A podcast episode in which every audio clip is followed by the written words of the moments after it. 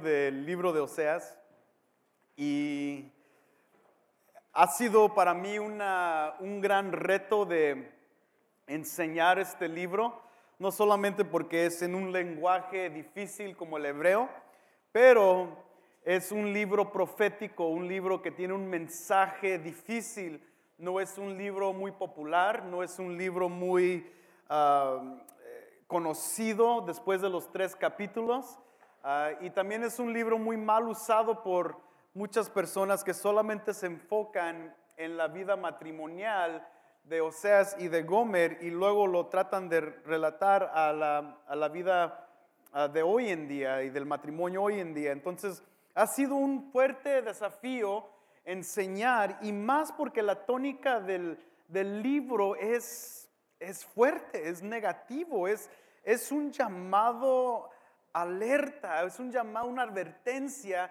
y es una demostración del juicio de Dios. En medio de todo esto aún vemos no solamente la justicia y el juicio de Dios, pero quiero que siempre tengas en mente la gracia de Dios. Quiero que mantengas esto en mente porque como Dios nos demuestra su relación con Israel, por eso Pablo es muy em, eh, em, enfatiza mucho el Antiguo Testamento porque aprendemos quién es Dios en el Antiguo Testamento. Por eso Pablo siempre regresa al Antiguo Testamento para recordarle a la gente que, quién y qué es Dios. Y en medio de esto, Dios nos demuestra este matrimonio que sí, Oseas y Gomer representan su relación con Israel, pero más importante que el, que, el, fuerte llamado de juicio y de, justicia sobre su vida es reconocer que al, mismo tiempo Dios sigue siendo, teniendo gracia y misericordia y sigue manteniéndose fiel con ellos. Y eso lo vemos aún más en, sus, en la vida de Oseas y de Gomer, porque durante el transcurso del tiempo que estamos leyendo esto, los años están pasando en sus vidas. Oseas y Gomer siguen casados por años. Oseas vive con una mujer que le es infiel año tras año. Y no es solamente una vez, no es que fue infiel dos veces, sino que Gomer ha sido constantemente infiel.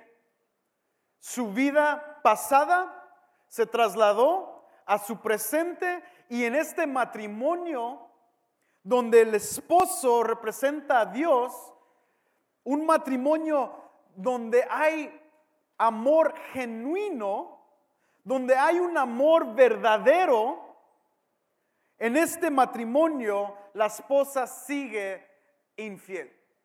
Y Oseas, como un hombre verdadero, por eso esto no es una parábola, esto es una historia de un hombre que existió en un tiempo de de veras, un hombre verdadero tiene que lidiar y vivir con esta mujer.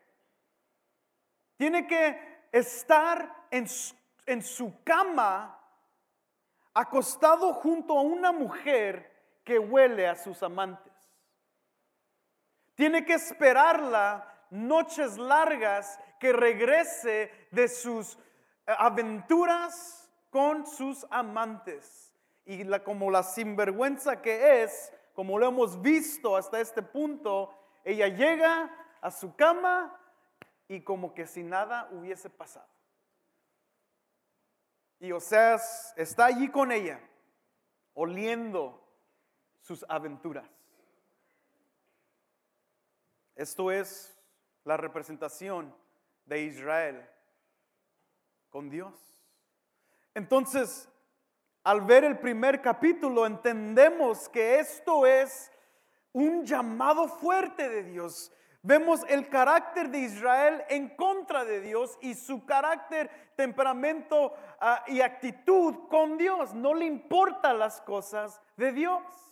Busca los regalos externamente. Y por eso Dios en el primer capítulo representa y, nos demuestra su ira de, de juicio, pero justificablemente es necesario en la familia y también en sus hijos. Pero como la semana pasada Henry estaba explicando esos últimos tres versículos, del 10 al primer versículo del capítulo 2, sigue una esperanza.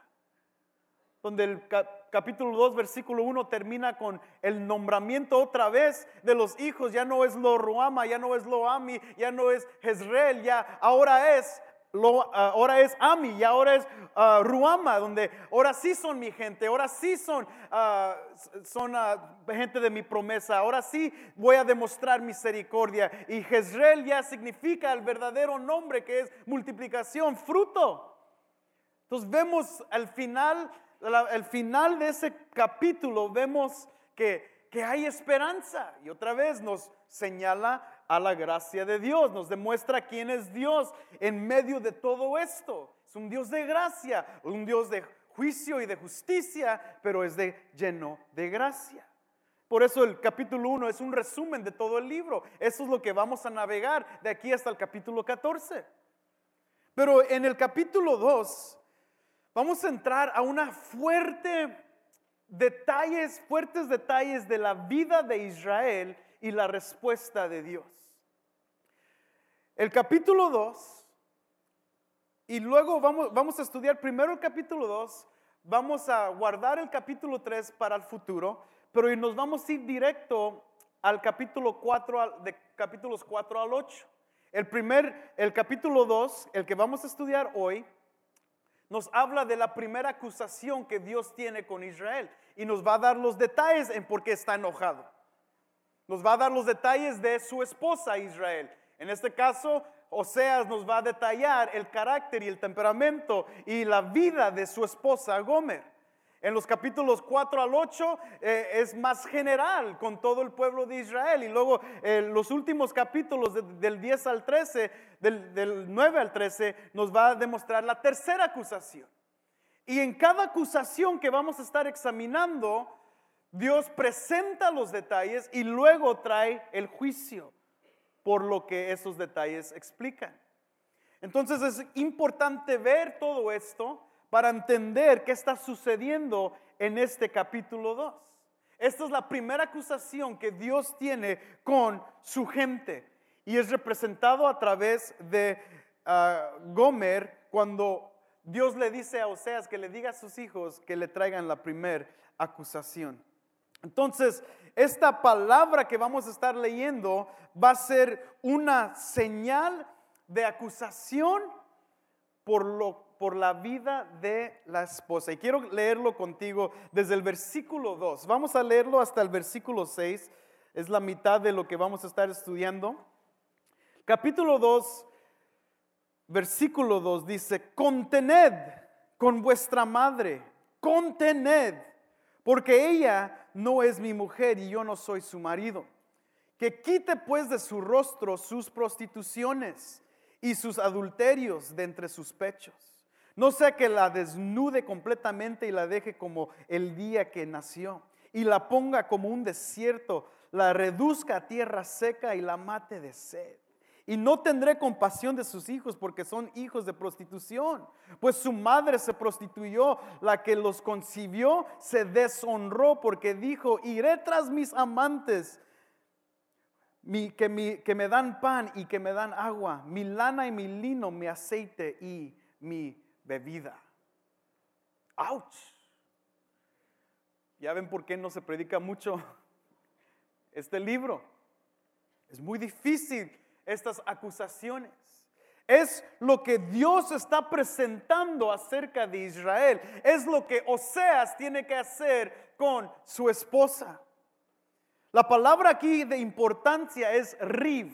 Es la palabra hebrea que explica un asunto legal. Es una demanda legal. Aunque no es completamente ah, desglosada en el libro de Oseas, Miqueas tiene un poquito más detalle de eso, pero empezamos a ver la indignación de Dios contra su pareja Israel, en que está, la está llamando si podemos decir, a la corte. Es una presentación de una, de una nota que dice, tengo esto en contra de ti. Nos recuerda mucho a las cartas de, del Apocalipsis en los últimos tiempos donde Dios tiene una acusación contra sus iglesias. Y en este caso es un tipo de demanda profética que viene a denunciar a la madre. Y qué impactante que Oseas no hace la denunciación. Oseas no es el que está conteniendo con la mamá. ¿Quién es? Sus hijos. Los mismos hijos de adulterio que leímos en el, versículo 2 ah, eh, del capítulo 1, estos mismos hijos que tienen la misma característica de, su madre, ahora están, tienen que contener contra ella. Y tienen que acusarla que ella entregue cuentas a su Dios. Por eso yo traduje la palabra rib en denunciar. La, Biblia de las Américas utiliza la palabra contener. Y eso es un, tiene una buena connotación, pero denunciar es un poco más enfocado en demostrar la falla. Esto sí es el dedo celestial sobre la vida de Israel. Y qué impactante es de que sus hijos están señalándola. ¿Verdad que no te gusta cuando tus hijos te dicen la verdad? Es difícil, ¿verdad? Cuando ellos dicen, pero es que tú haces eso. Es que tú también lo haces. Nosotros los regañamos y ellos nos dicen, pero tú también lo haces. ¿Y a qué decimos nosotros? Ah, es que soy tu padre. Es que yo tengo todo el derecho de hacerlo porque yo soy soy más viejo, lo que sea. Pero es, es, es otra vez, a través de los hijos, Dios demuestra su gracia en tratar de recordarles, hey, ustedes no son mejores que su madre porque están en el mismo, en la misma onda, pero gracia de Dios demostrando sobre sus vidas porque ellos representan a Israel en tratar de que ellos reconozcan que se vengan al lado de Yahweh en denunciar a su madre. Si la denuncian a ella, ellos tal vez van a poder denunciarse a ellos mismos y reconocer que ellos están viviendo igual que ella. Pero ese es el inicio de Dios y tiene esto contra, contra la mamá, contra la madre. Y como estamos hablando de, de relación entre Dios e Israel, la mamá en este caso representa el liderazgo de Israel, las instituciones de Israel y la cultura de Israel. Esto es lo que tiene Dios en contra de Israel. Se han abandonado completamente la, provisión de Dios y están buscando provisión externa. Y ahora los detalles son muy difíciles de leer, son muy Ah, te, golpean inmediatamente al estómago cuando tú lees lo que Dios le dice a Israel. Pero se va en detalle de cómo el carácter de, de, de Gomer o de Israel están en contra de Dios. Dice el versículo 2, Contener con vuestra madre, contener, ahí está la, doble, eh, eh, está enfatizando esto doble, entonces es más fuerte, contener, contener, o denunciar, denunciar, porque ella no es mi mujer y yo no soy su marido. Que quite pues de su rostro sus prostituciones. Y luego llevan a adulterio. Esto es lo que Dios está, con lo que Dios está conteniendo. Eso es lo que Dios está denunciando. Que remueva. Ese es el verbo que utiliza ahí. Tiene que removérselo. Y en la construcción que está el verbo es, es, y ella misma se lo tiene que remover. Ella misma tiene que eliminar de su círculo de influencia, de su vida diaria, esta vida de prostitución que la ha llevado a cometer adulterio. La Biblia de las Américas usa de su rostro. Y cuando vemos, esa es una traducción literal del hebreo, pero cuando el hebreo utiliza esa construcción de su rostro, que quite de su rostro, implica que eso es lo que está constantemente delante de ella. Entonces imagínate, Gomer, porque estamos hablando de Oseas y Gomer, y Dios está hablando de Eli e Israel, Gomer tiene esto constantemente en su círculo. Esto es lo que ella vive todos los días. Y Dios le dice, quítalo de, de ti, quítalo de tu círculo, quítalo de tu presencia, porque te están llevando a cometer adulterio y en eso estás siéndole infiel a tu esposo. Y eso es lo que Dios está demandando, que ella se quite esto de dentro de su presencia. Y es interesante, aunque, aunque es un poco de especulación, pero los, los cananitas que ellos, de donde ellos recibieron todas estas influencias, cuando las prostitutas del templo, en cual hablamos del capítulo 1, iban a, a hacer sus sacrificios, usualmente eran ah, adornadas con joyería. En muchas ocasiones eran, joyería que se ponían en la nariz, eran aretes en la nariz, nose rings, que demostraban que ellas acababan de tener un sacrificio sexual para su Dios. Entonces hay, especulación que quitar esto de tu rostro significa que quite la joyería del rostro de Gomer, literalmente, pero es especulación, pero no lo podemos totalmente negar porque eso es lo que existía en ese tiempo.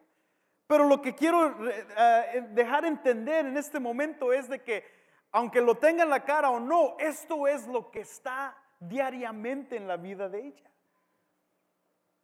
¿Y quién tiene que vivir con esta mujer? Oseas. Y no vive con ella un año solamente y se rinde.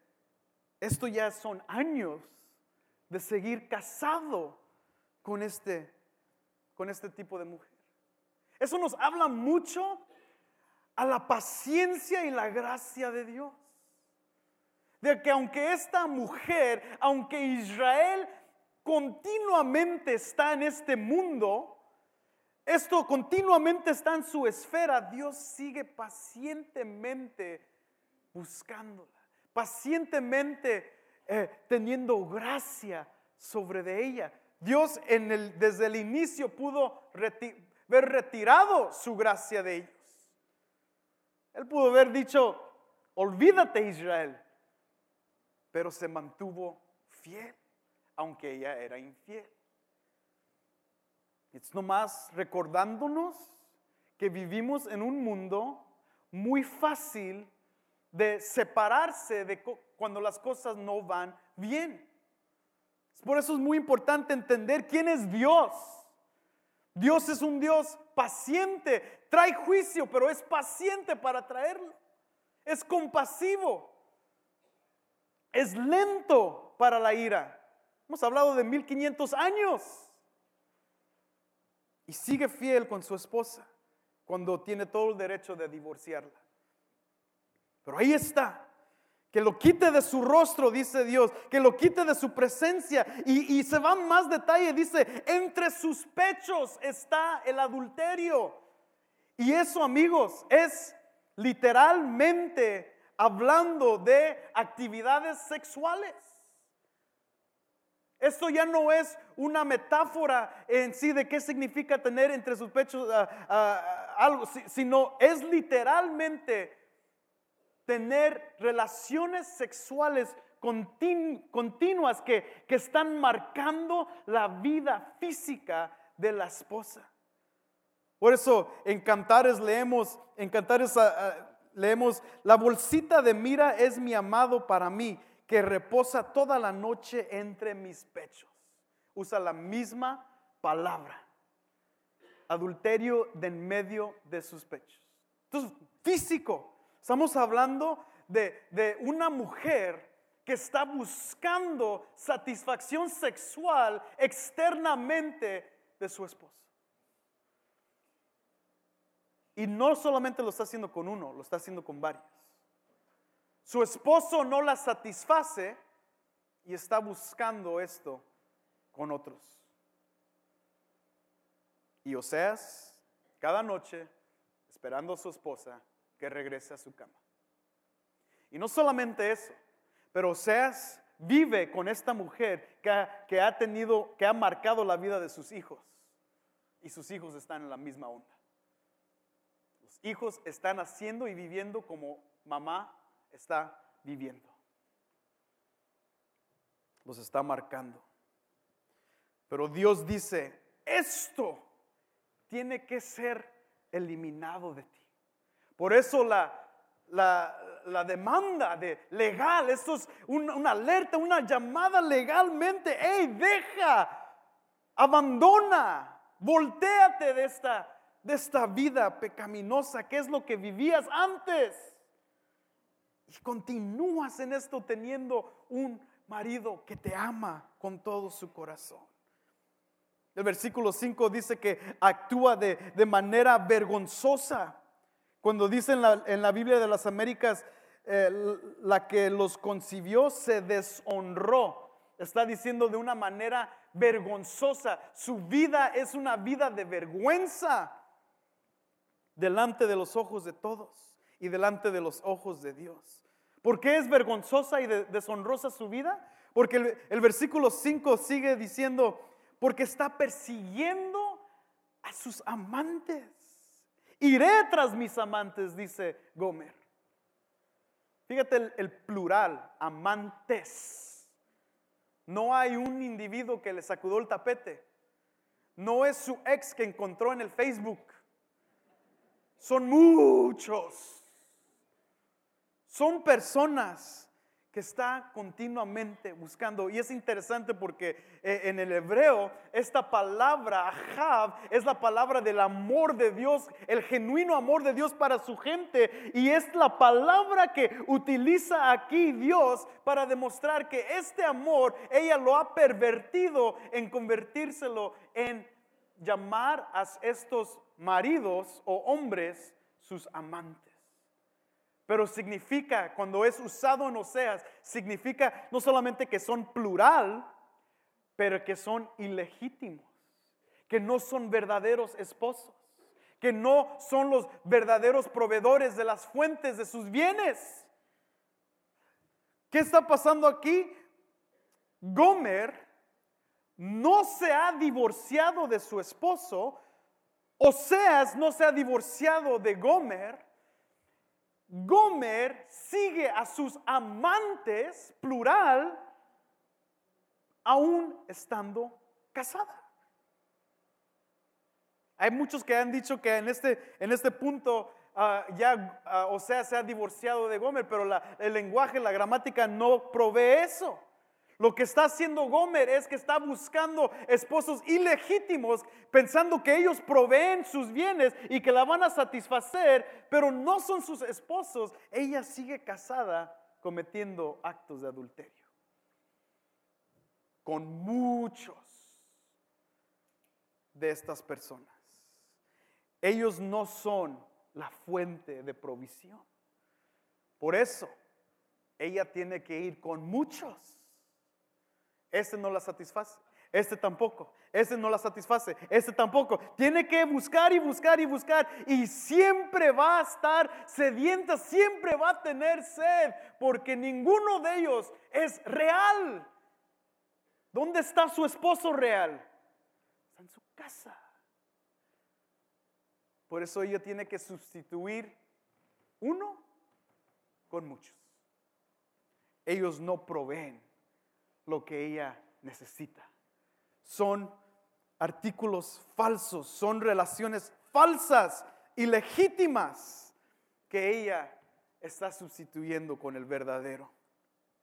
Y por eso Dios dice que se está comportando de una manera vergonzosa, siguiendo sus amantes en el templo de prostitución de los cananeos. Ellos, las prostitutas, estaban ahí adorando y sacrificando diariamente y los hombres iban a buscarlas para tener esos actos sexuales en esos tiempos. Pero en este caso, ella es la que está siguiéndolos a ellos.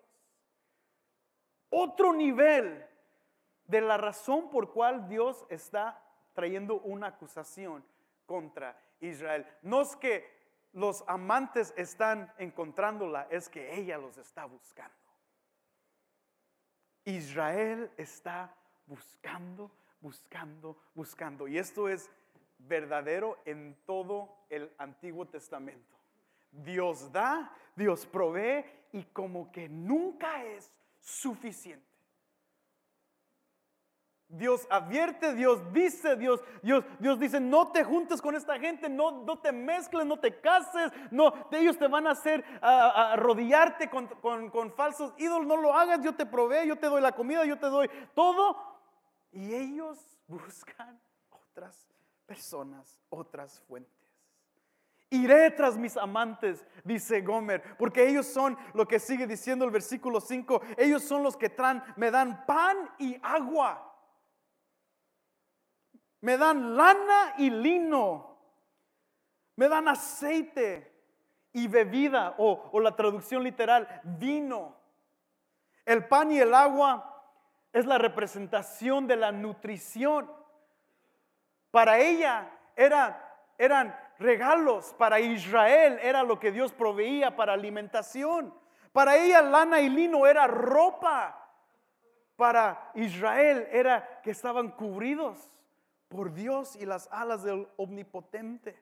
Para ella el aceite era, era para eh, literalmente esas, esas los, eh, ah, crema para la piel, que mantenía su piel eh, así lujosa como la, famosa Nivea que venden muchos y la Jafra, ¿no? Era, era, era eso para la mujer. Para Israel era la unción, aceite de unción. Para ella la bebida y el vino eran extravagancias lujosas. Para, para Israel era lo extraordinario que era Dios para su pueblo. Por eso Jesús entra en el Nuevo Testamento convirtiendo agua en vino. Era lujo, era lo que Dios proveía, era la provisión extravagante de Dios. Y ella iba tras estos amantes porque supuestamente ellos proveían todo esto para ella.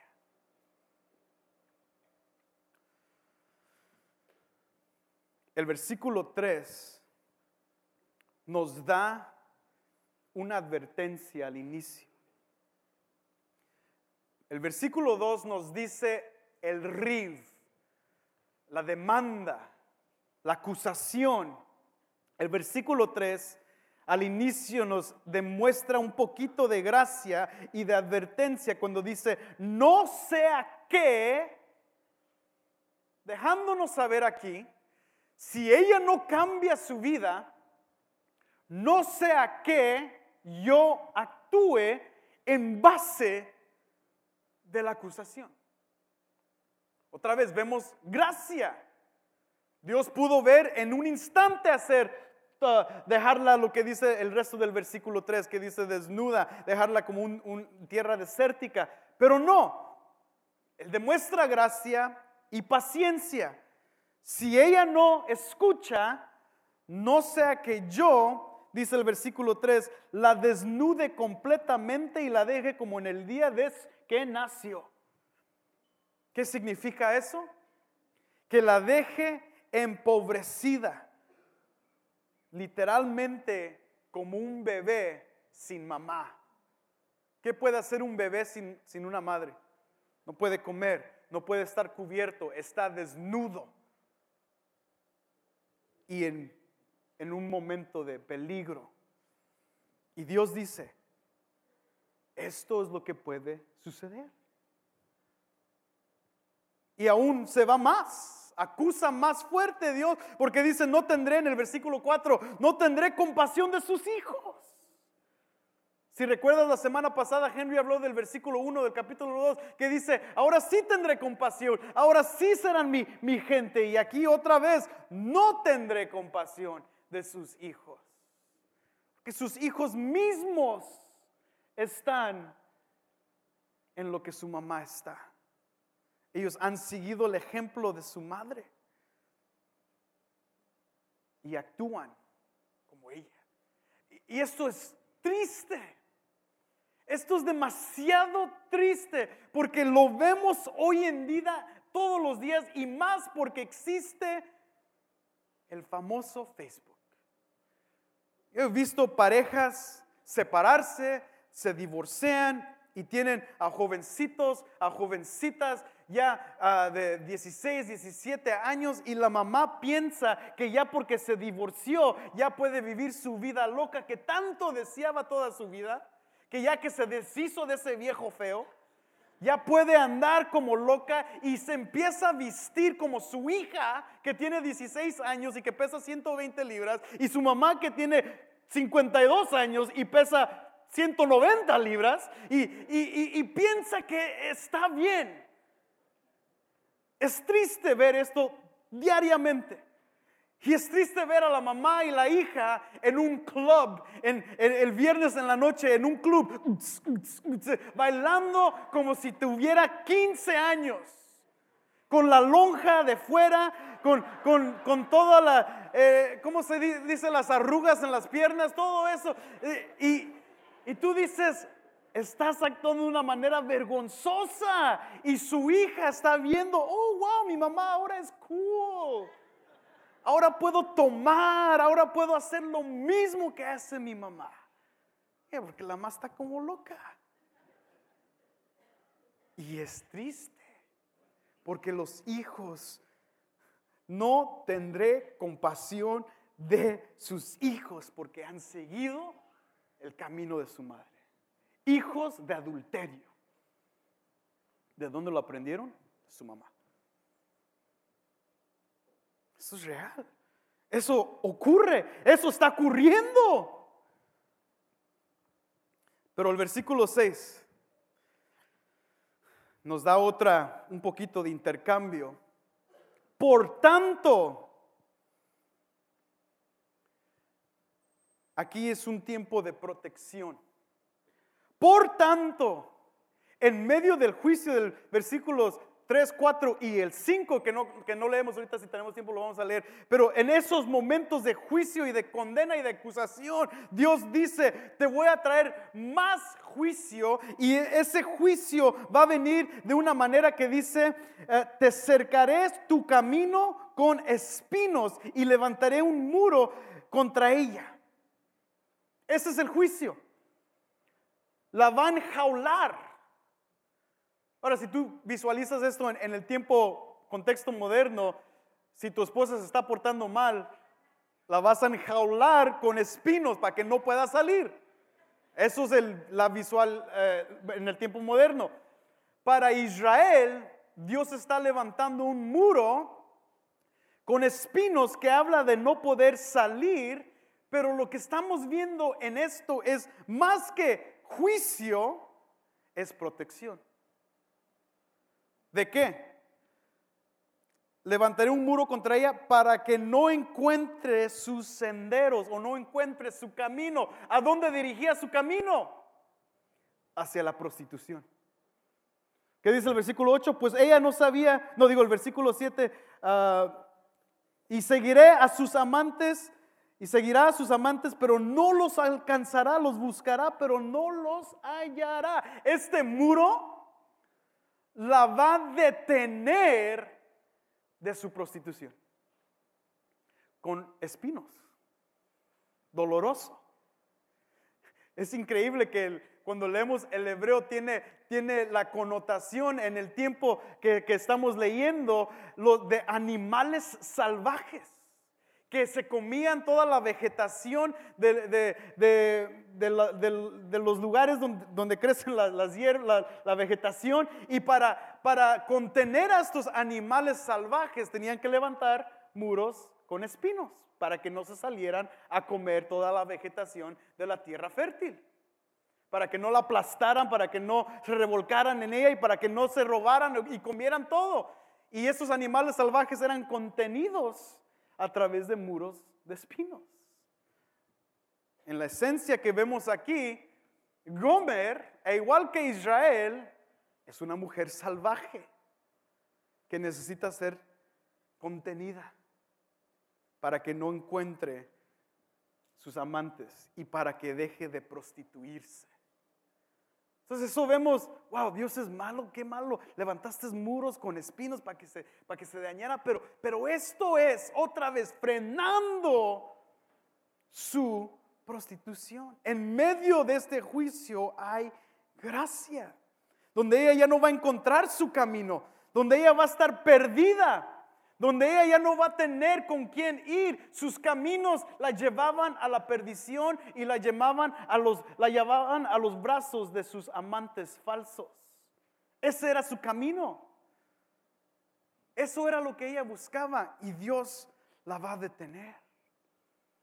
Y en todo esto, Él va a detener sus regalos ella ya no va a tener sus regalos. Si recuerdas lo que dice el versículo 3, va a quedar desértica, va a quedar desnuda como cuando apenas nació. El Dios que da los regalos también los puede retener. El Dios que bendice también detiene su bendición. Ay, no, no, eso no es verdad. Dios es un Dios de bendición. Sí, pero también retiene su bendición y también trae juicio. Y tú y yo tenemos que estar cómodos con eso. Él retiene sus bienes, Él retiene sus regalos y la deja empobrecida. Qué interesante que los amantes no vienen a su rescate los falsos amantes, esposos, no vienen a su rescate.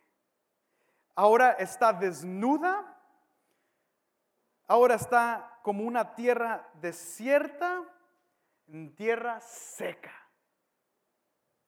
Así como cuando Dios la rescató. ¿Recuerdas de dónde viene Gomer? ¿De dónde fue llamada Gomer? De un lugar desértico, empobrecido, de prostitución, de, buscar ah, regalos con personas ajenas, de estar revolcándose en pecado, en un estado de lo peor, de lo peor, sin esperanza, sin ninguna tipo de esperanza de ser rescatada. En ese momento Dios le dice a Oseas, ve, encuéntrate una mujer eh, de este estilo y rescátala. Oseas rescata a su esposa Gomer de un lugar empobrecido, de un lugar lleno de tinieblas, de un lugar desértico y la trae a un hogar donde hay regalos, donde hay amor, abundancia y aún se va. Pero de ahí la sacó. Oseas la rescata de ese pozo. Y por eso el profeta Ezequiel nos recuerda algo muy importante en esto. Se los voy a leer, no tienes que ir ahí, pero se encuentra en Ezequiel capítulo 16, versículos 4 al 8. ¿Cómo Dios encontró a Israel? Ezequiel nos recuerda. Dice, en cuanto a tu nacimiento, el día que naciste no fue cortado tu cordón umbilical, ni fuiste lavado con agua para limpiarte, no fuiste frotada con sal, ni envuelta en pañales. Ningún ojo se apiadó de ti para hacer por ti alguna de estas cosas, para compadecerse de ti, sino que fuiste echada al campo abierto porque fuiste aborrecida el día en que naciste. Aquí Dios está hablando de Israel, el profeta está hablando de Israel. Versículo 6 dice, yo pasé junto a ti y te vi revolcando en tu sangre Mientras estabas en tu sangre te dije, vive. Sí te dije, mientras que estabas en tu sangre, vive.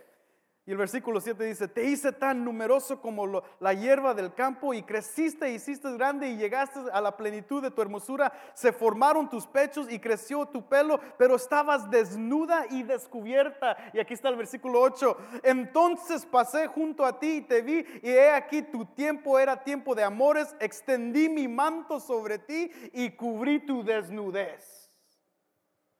Israel se encontró se encontraba en un campo desnuda, tirada en el suelo, abandonada, revolcándose en su, en su sangre, completamente sin esperanza. ¿Y qué dice Dios? En ese momento yo vine y te cubrí y te traje a mí y te levanté y te nutrí para crecieras fuerte. Allí encontró Dios a Israel y ahora Gomer está en la misma situación. Desnuda en una tierra desértica, como una tierra desértica. Y el versículo 7 continúa. Entonces, digan conmigo, entonces dirá, iré y volveré a mi primer marido. Muchos de nosotros dicen, ahora sí, no que no. Muchos de nosotros estamos que, ándale, chiquillos, no que, no que allá con tus amantes, no que muy acá, no que muy acá con tus minifaldas, no que muy acá. Ah, ¿verdad? Ah, ahora quieres regresar. Mango, cerramos la puerta, pum, Vete, regrésate desnuda, descubierta, vete a revolcar en tu propia sangre. Es lo que esperamos. Es lo que decimos, Dios, debes de hacer eso, come on. Esta mujer no, es, es, es esta mujer. Para no decir otras cosas.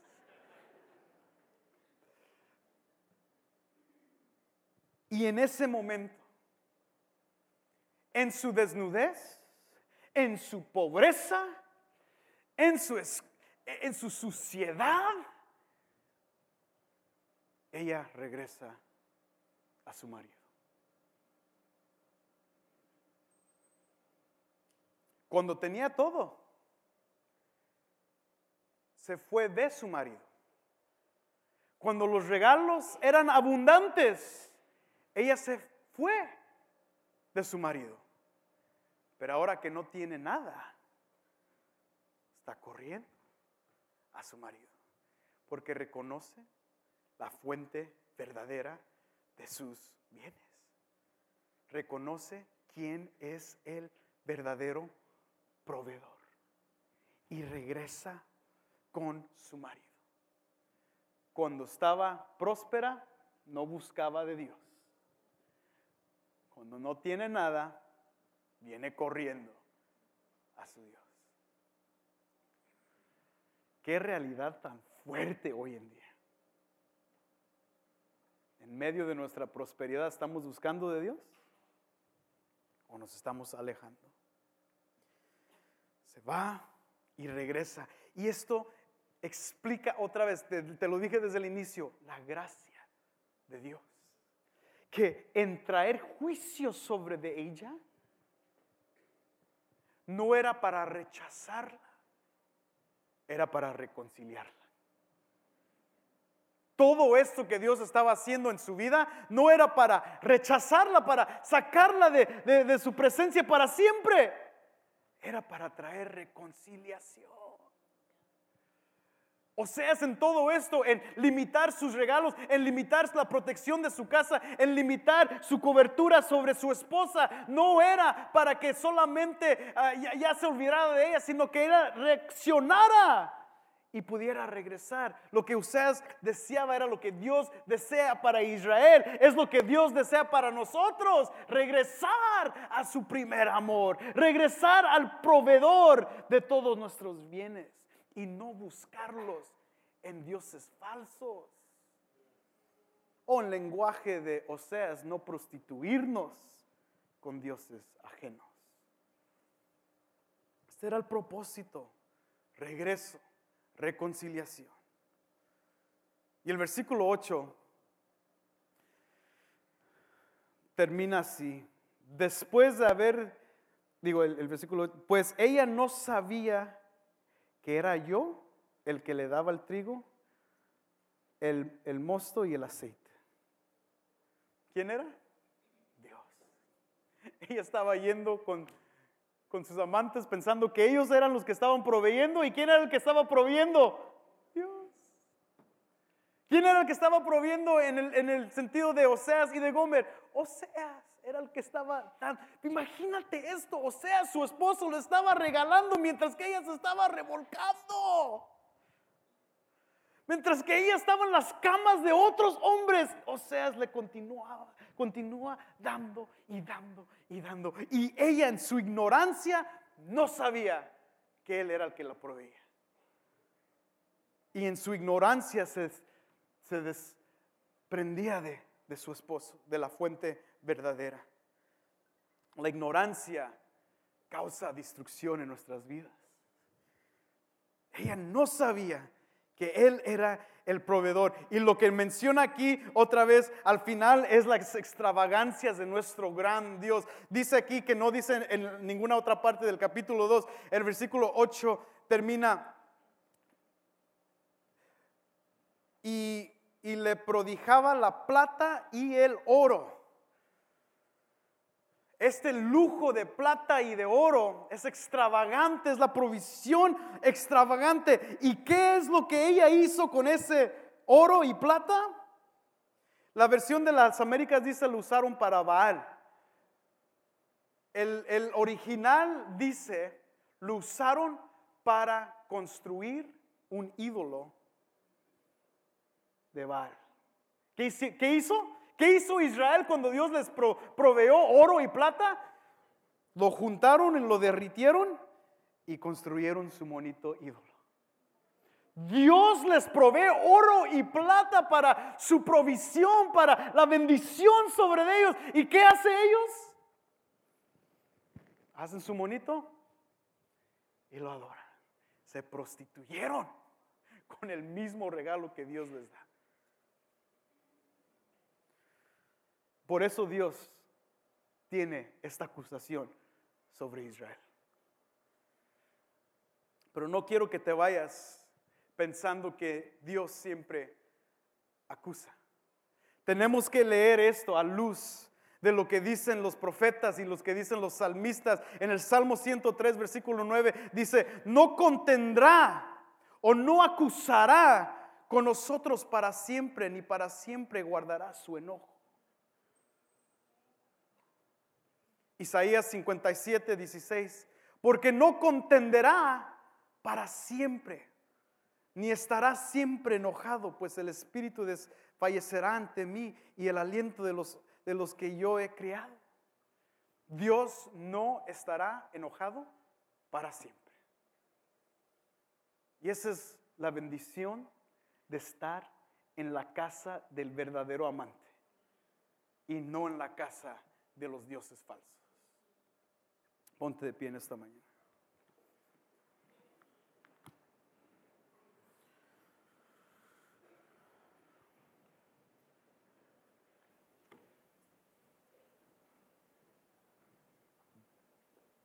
Estos, tópicos son muy difíciles, amigos. Muy difícil. Pero es muy clara la voz de Dios a través de su palabra. Y es tiempo de que si tú te estás prostituyendo con otras entidades que piensas que son tu provisión, que piensas que son tu fuente de felicidad y de gozo, piénsalo otra vez, que tu ignorancia no te lleve a la perdición. Regresa a tu Dios. Vamos a orar. Tú nos muestras tu gracia y nos muestras tu juicio y justicia a través de tu palabra. Pero más importante, lo demuestras en nuestras vidas. Cuando nos has rescatado de nuestra desnudez, nos has cubierto en nuestra desnudez, nos has proveído en los tiempos más difíciles de nuestras vidas. Tú has siempre has sido fiel con nosotros. Oh Dios, ayúdanos a reconocer eso diariamente como iglesia, como cuerpo, como, como personas, como hijos e hijas tuyas. Ayúdanos a reconocer que tú eres el proveedor de todos los bienes. Que tú siempre nos tienes en tu mente y en tu corazón, anhelando que estemos en tu casa. Y por eso, porque nos amas como tus hijos, también derramas justicia sobre nosotros cuando nos apartamos de tu casa. Porque nos amas, no porque nos quieres rechazar, pero porque nos quieres regresar. Dios, ayúdanos a reconocer esos tiempos. Ayúdanos en estos momentos, si hay alguien aquí que dice, yo estoy en ese momento, en ese lugar de suciedad, me he apartado tan lejos de Dios, es tiempo de regreso. Ahorita que tú estás deteniendo tu ira otra vez, estamos viviendo en tiempos de gracia, que podamos correr, correr hacia ti. Ayuda a esta iglesia a mantenerse firme en la casa de su amante verdadero, que es nuestro Señor Jesús. En el nombre de Cristo. Amén.